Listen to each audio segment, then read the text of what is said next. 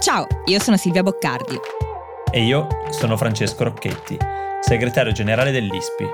Questo è Globally, il podcast di Will in cui grazie agli esperti dell'ISPI diamo gli strumenti per analizzare e orientarci tra scenari internazionali in continuo mutamento. Il mondo cambia in fretta e questo è uno spazio per raccontare e capire il cambiamento. La politica internazionale spiegata in modo chiaro. Con il freddo, in Italia i consumi di gas sono più che raddoppiati nell'ultimo mese. E se a fine ottobre eravamo ancora lontani dai consumi dello stesso periodo dell'anno scorso, i consumi di gas per solo riscaldamento in Italia hanno ormai superato i livelli del 2019 e ci avviciniamo a quelli del 2021. Ma non eravamo in piena crisi energetica.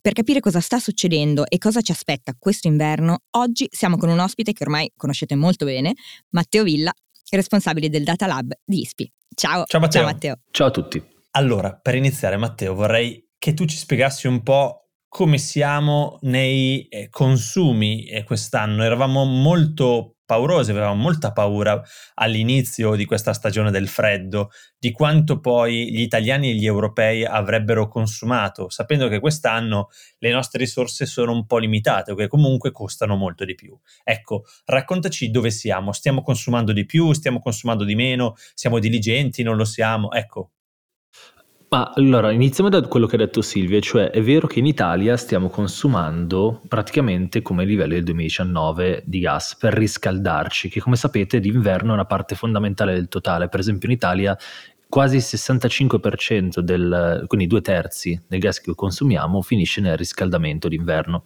Quindi è importante fare un po' anche da quella parte, no? E invece eh, stanno salendo parecchio i consumi, come d'altronde si può, ci si può attendere eh, perché appunto inizia a fare freddo. Eh, però forse ci aspettavamo una spinta in più no, al risparmio e quindi all'inizio così guardando soltanto il, le, le, linee ci sembra che dopo un autunno che ci ha permesso di risparmiare tantissimo, eh, tra ottobre e metà novembre ha fatto talmente tanto caldo che abbiamo risparmiato 3 miliardi di metri cubi di gas che è sostanzialmente il 5% di tutta la domanda italiana e ci porta molto avanti, insomma almeno su questo inverno. Quindi il cambiamento climatico ha dei silver lining, ha degli aspetti tra virgolette positivi. Eh. Esatto, se vogliamo eh. sia cambiamento climatico sia temperature, perché appunto lì c'è stato uno sbalzo termico anche non soltanto sì, clima, esatto, e che però non ci può far stare tranquilli perché se è vero che ci può essere appunto un periodo di anche lungo come questo di molto caldo, poi può succedere che arrivino i picchi di freddo che per adesso non, ancora, non abbiamo ancora visto. Allora, eh, succede questo che in Italia stiamo consumando molto meno eh, per uh-huh. l'industria. Mm quindi più del okay. 25% in meno. Lì eh, diciamo che per fortuna o anche purtroppo la recessione si vede, nel senso che il rallentamento industriale, certo. eh, cioè i prezzi energetici così alto fanno sì che l'industria sia la prima a correggere e poi... Anche, anche se, scusami sì. Matteo, anche qualche giorno fa il Financial Times è uscito con un pezzo in cui diceva sì, l'industria sta consumando meno a livello energetico, ma l'output dal punto di vista eh, appunto industriale non è diminuito. Quindi è vero questo, ma fino a un certo punto, no? Verissimo, infatti eh, diciamo in Eurozona abbiamo registrato un aumento addirittura nell'ultimo mese di, di produzione industriale, quindi ci mm. dice qualcosa, cioè che l'industria è capace di fare anche a meno di una parte di quel gas o sostituirlo, oppure mm. in qualche modo magari importare da qualche altra parte le cose che, servono, in cui, insomma, che per produrre serve molta energia e mettersi a fare quelle altre cose, cioè i beni intermedi, quelli finali, eh, in questo modo compensare per quello che abbiamo perso. in effetti l'industria è molto, molto resistente rispetto alle perdite di gas. E poi ci serve il gas, ci serve anche per produrre elettricità e questo eh, di nuovo vediamo una diminuzione rispetto all'anno scorso, ma non ci possiamo fare tanto affidamento perché dipende molto da come vanno le altre fonti energetiche, potete immaginarvelo. Sì, certo. E infine appunto i domestici, cioè noi, non soltanto noi a casa, ma anche i privati, diciamo eh, gli uffici, i negozi e in parte sì. anche il settore pubblico, no? quindi il governo, le poste, tutti questi luoghi che quando entriamo ci accorgiamo che magari fa 23-24 gradi, cioè fa sì. molto caldo. Eh, mm-hmm. Ed è vero, quindi che... Eh, ci sembra almeno che andando nei luoghi pubblici non ci sia questa grande attitudine al risparmio, confermata appunto dai, dai numerini che vediamo tutti i giorni, cioè siamo ai consumi del 2019 e sta andando, insomma, stiamo salendo rapidamente verso quei picchi invernali che vediamo di solito. Ok, Matteo, ti fermo un secondo. Tu adesso ci stai dipingendo un quadro a tinte fosche, eh, però tu oggi hai appena pubblicato un pezzo che dice qualcosa di diverso, almeno mette delle sfumature a queste tinte fosche. Non è così male la situazione. Esatto, in realtà c'è una buona notizia, l'ho scoperta anch'io in questi giorni scrivendo questo pezzo e trovando i dati, sostanzialmente mettendo insieme le temperature da un lato, quindi quanto freddo fa in Italia, e dall'altro i consumi di gas, a parità di temperature stiamo sempre consumando tra il 10 e il 15% in meno rispetto all'anno scorso. Quindi ah. eh, da novembre eh, a oggi, quando abbiamo iniziato a consumare tanto perché si arriva verso i picchi invernali, eccetera, ehm, in realtà quello che ci sembra appunto una rincorsa verso il 2019 e il 2021, quindi che ci sembra che non abbiamo, stiamo risparmiando molto, in realtà è un po' dovuto al fatto che malgra- cioè, mentre a ottobre-novembre e inizio novembre ha fatto più caldo del previsto, adesso fa leggermente più freddo del previsto. Quindi mm. in realtà se mettiamo tutti insieme questi dati eh, ci sono anche queste buone notizie che poi vanno verificate perché dicembre è il momento in cui veramente accendiamo tanti riscaldamenti e che però mm. si mantengono, e eh, ve lo dico subito, anche questo, eh, questi ultimi giorni eh, ci sembra che, di vedere un bel risparmio di un circa 10%, che quindi insomma non è tantissimo, però non è neanche zero. Ecco, Oh, questa è una buona notizia, finalmente. Sì. Um, però io ho una domanda da farti, perché e so già anche che cosa mi dirai, quindi sono molto divertita da questa domanda. Secondo te, il governo ha adottato misure corrette, cioè come si sta coordinando con gli altri paesi? Ci sta effettivamente aiutando a fare quello che dovremmo fare oppure no? Allora, c'è un problema di comunicazione e lo sappiamo, e cioè il governo ci ha provato a settembre di, a dire ah, dovremmo risparmiare un po' tutti perché eh. altrimenti non arriviamo a fine inverno, ma l'ha fatto con un, un documento interno tutti i documenti pubblici e tutte insomma, le uscite pubbliche eh, che vediamo in questi ultimi mesi non ci dicono, non ci danno l'idea di una grande attenzione al risparmio, attenzione non soltanto di questo nuovo governo, ma anche di quello precedente, cioè eh, abbiamo messo molta attenzione negli ultimi e anche mesi molti soldi. Eh. e molti soldi nel tentativo di ridurre le bollette, quelli tantissimi, ne abbiamo messi più di 60 miliardi di euro, adesso ci sono nuovamente impegnati altri 30 miliardi, lo sapete nella manovra. Sì, arriviamo quasi a 100 miliardi, che cioè, vuol dire il 5% del PIL italiano, no? Eh sì, in 12, poco più di insomma un anno e mezzo diciamo quando finiranno i soldi, eh, ci servono per ridurre un po' le bollette, però dobbiamo ricordarci che se riduciamo le bollette e nel caso i consumi restassero un po' troppo superiori, a quel punto finirà che il governo sarà costretto a fare due interventi anziché uno, cioè ridurre le bollette, ma dall'altra parte razionare il gas mm, perché non ce n'è certo. più. Quindi questa seconda parte, la parte più importante, che non per forza deve stare in mano pubblica, eh, ma può essere fatta anche dai privati, ma che ha bisogno di forti incentivi pubblici per iniziare, cioè comunicare mm. come si fa a consumare meno e poi magari sì. addirittura metterci un incentivo su questi consumi inferiori, non è stata fatta, non l'abbiamo ancora neanche provata, non c'è una proposta, neanche una idea, un disegno di legge, una proposta di legge o di decreto governativo ventilato che va in questa direzione. Vi dico che non siamo solo in Europa perché tutti i paesi europei per adesso non lo okay. hanno ancora fatto. La Germania ha già detto che non può farlo perché loro non hanno i contatori domestici. Vi apro questa piccolissima parentesi: non hanno i contatori eh, ah, per sì. moltissime case, hanno un contatore unico per un intero condominio, quindi non riescono a scorporare i consumi interni. In questo, però, l'Italia è avantissimo perché. Ma eh, Matteo, vai. Tu sai che qua io ho una campagna e io so che all'ascolto c'è il ministro Picchetto Fartin, quindi certo. ci rivolgiamo direttamente a lui. Pensavo sì ministro. io, ministro Picchetto Fartin. no, non ancora. Tu hai il milione di euro, il ministro non sei ancora.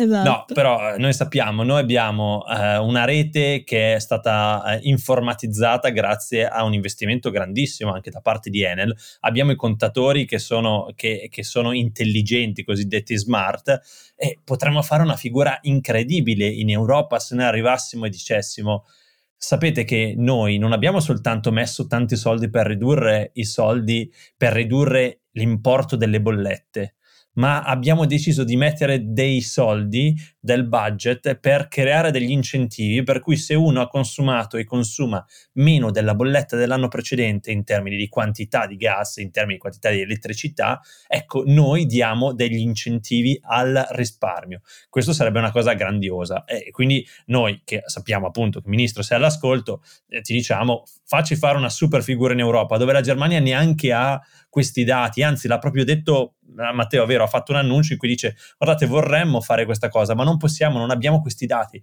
noi ce li abbiamo, facciamolo. Sì, anche perché noi, in, l'Italia e la Germania in Europa siamo quelli che più si basano sul gas, no? la Francia può fare una cosa diversa, può ridurre le bollette per tutti e poi alla fine far finta che non sia un grosso problema perché eh, semplicemente aumenta il debiti del nucleare, questa gran mm, cosa che non loro, sì. noi non ce l'abbiamo.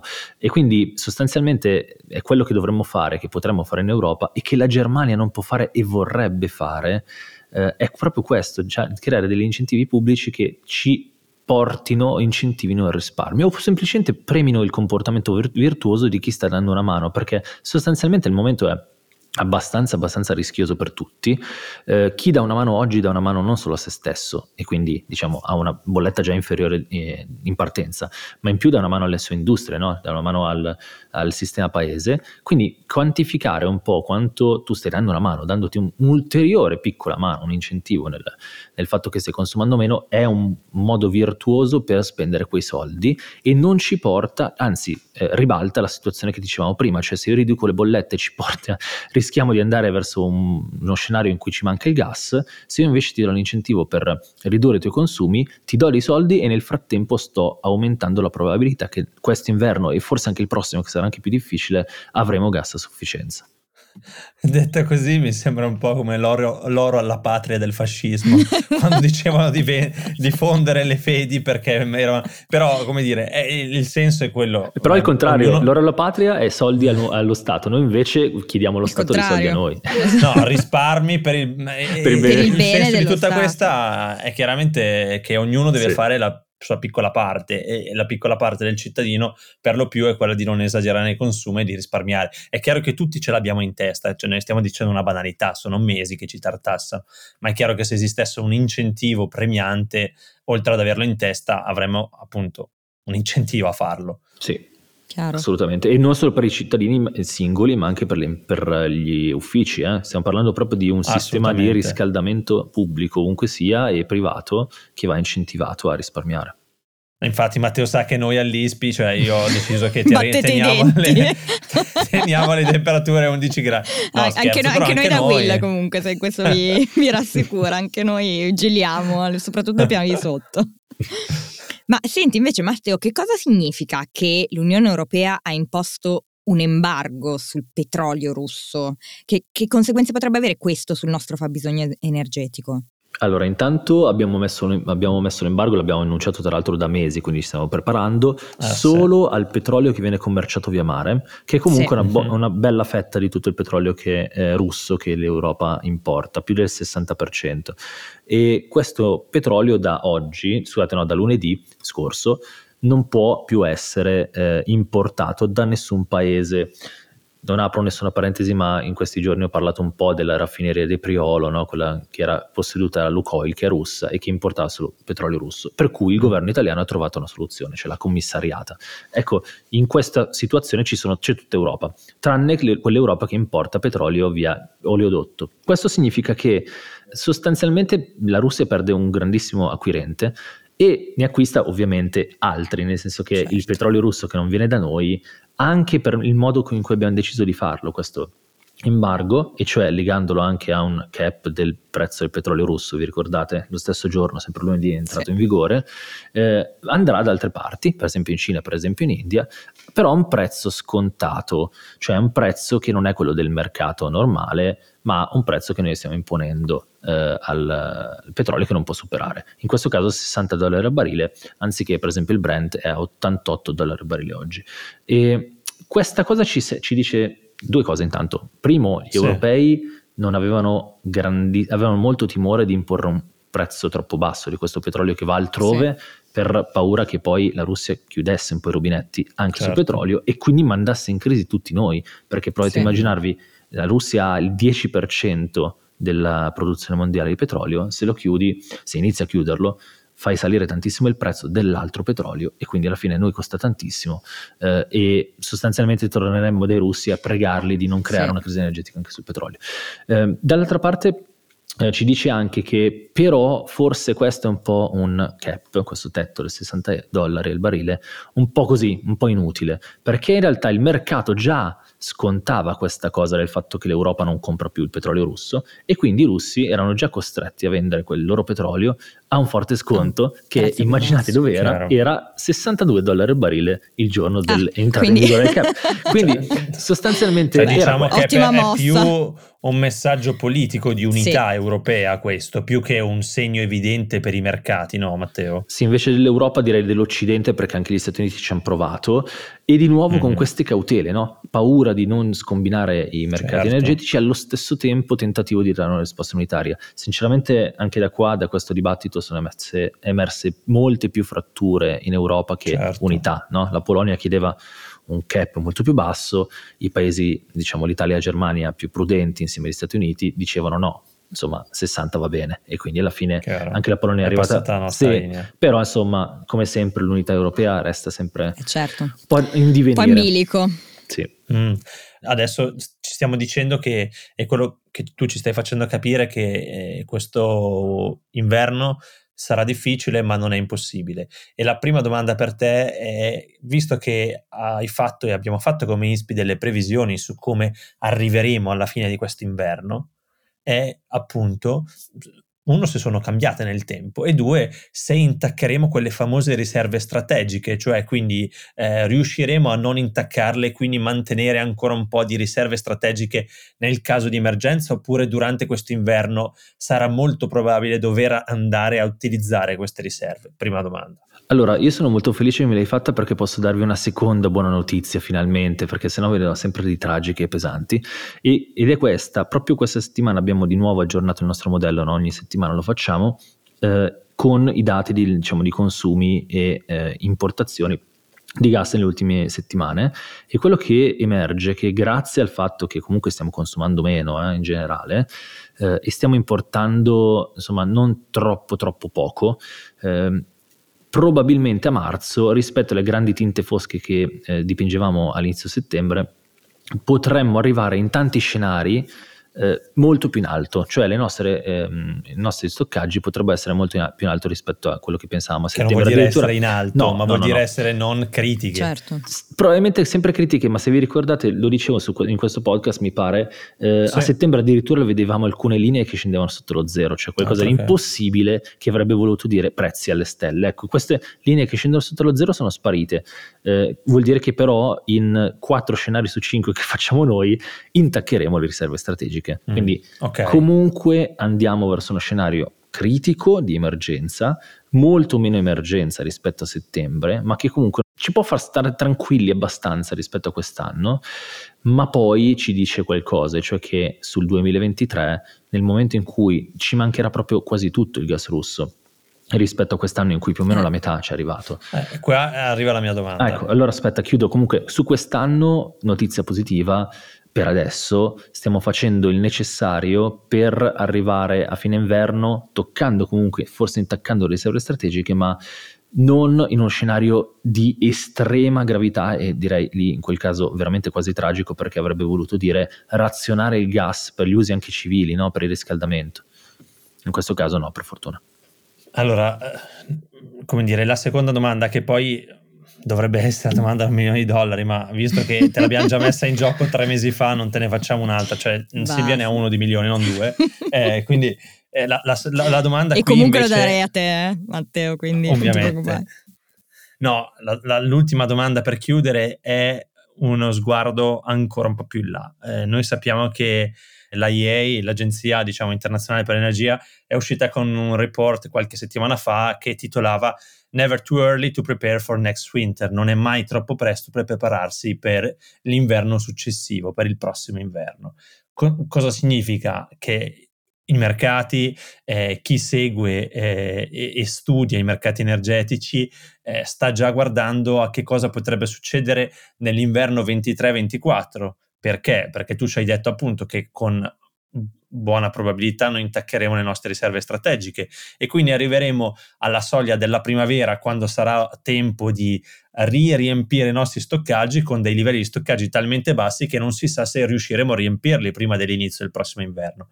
Long story short, Matteo, quanto dobbiamo preoccuparci, visto che ci hai dato tante buone notizie adesso, puoi darci anche qualche tinta fosca. Sì, sì, eh, ve la do. Eh, ve la do. Eh, quanto dobbiamo preoccuparci del prossimo inverno, cioè quando appunto eh, arriverà il novembre 2023? Ve la do dicendo eh, è peggio di Game of Thrones, non è Winter is coming, ma Next Winter is coming, quindi ce ne sono due di inverni e il secondo sarà molto peggiore. Il primo ha veramente qualsiasi scenario si possa fare, la, mm, proprio la, l'Agenzia internazionale dell'energia in quel paper che citi diceva una cosa importante, cioè stimava che anche se andasse tutto mediamente bene, l'anno prossimo arriveremo a livelli di stoccaggi che ricordate, quest'anno siamo arrivati al 95%, praticamente era tutto pieno in Europa per prepararci a quest'inverno.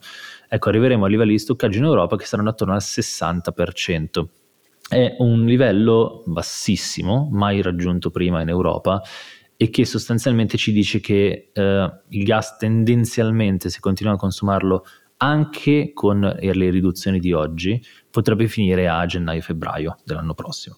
Quindi non possiamo, non potremo consumarlo come oggi, dovremo trovare dei modi da qui a lì di o trovare altro gas sul mercato e non sarà facile perché quest'anno siamo stati salvati dal fatto che la Cina avesse le politiche zero covid. E mi spiace per, i, per tutto e anche per l'economia mondiale, per i cinesi in, in particolare, ma ci hanno salvato sostanzialmente quasi un terzo del gas che ci serviva è arrivato dal fatto che la Cina non lo usava. L'anno certo. prossimo, se veramente si allentano le restrizioni, sono felici per l'economia mondiale, in parte non sono felici per noi perché quel gas addirittura potrebbe prosciugarsi come fonte, no? quindi ce ne serve di più e addirittura la Cina ne tira un po' di domanda.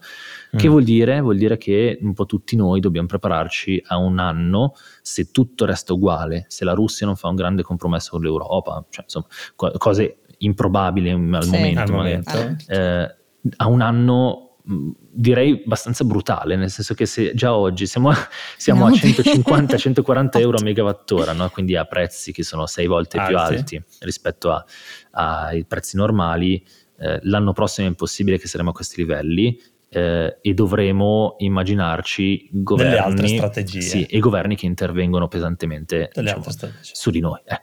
Sì, sì. Chiaro. Chiaro. Sì. Uh, Silvia. Direi che mm, come, come, sempre ci hai portato delle ottime notizie ma anche delle pessime notizie. per questo ti aggiudichi il milione di dollari e te li darà Francesco direttamente Olè, la prossima volta yes. che vi vedete. E auguri eh, buon Natale. Premio in busta paga, Teo. Premio in busta paga al freddo dell'ISPI. Lo userò Così. per pagare le bollette di dicembre 2023. esatto, ragazzi. oppure finalmente andare al caldo eh, alle Bahamas. Grazie a tutti voi che ci avete seguito in questa puntata un po' così parkour e noi ci sentiamo tra una settimana. Ciao.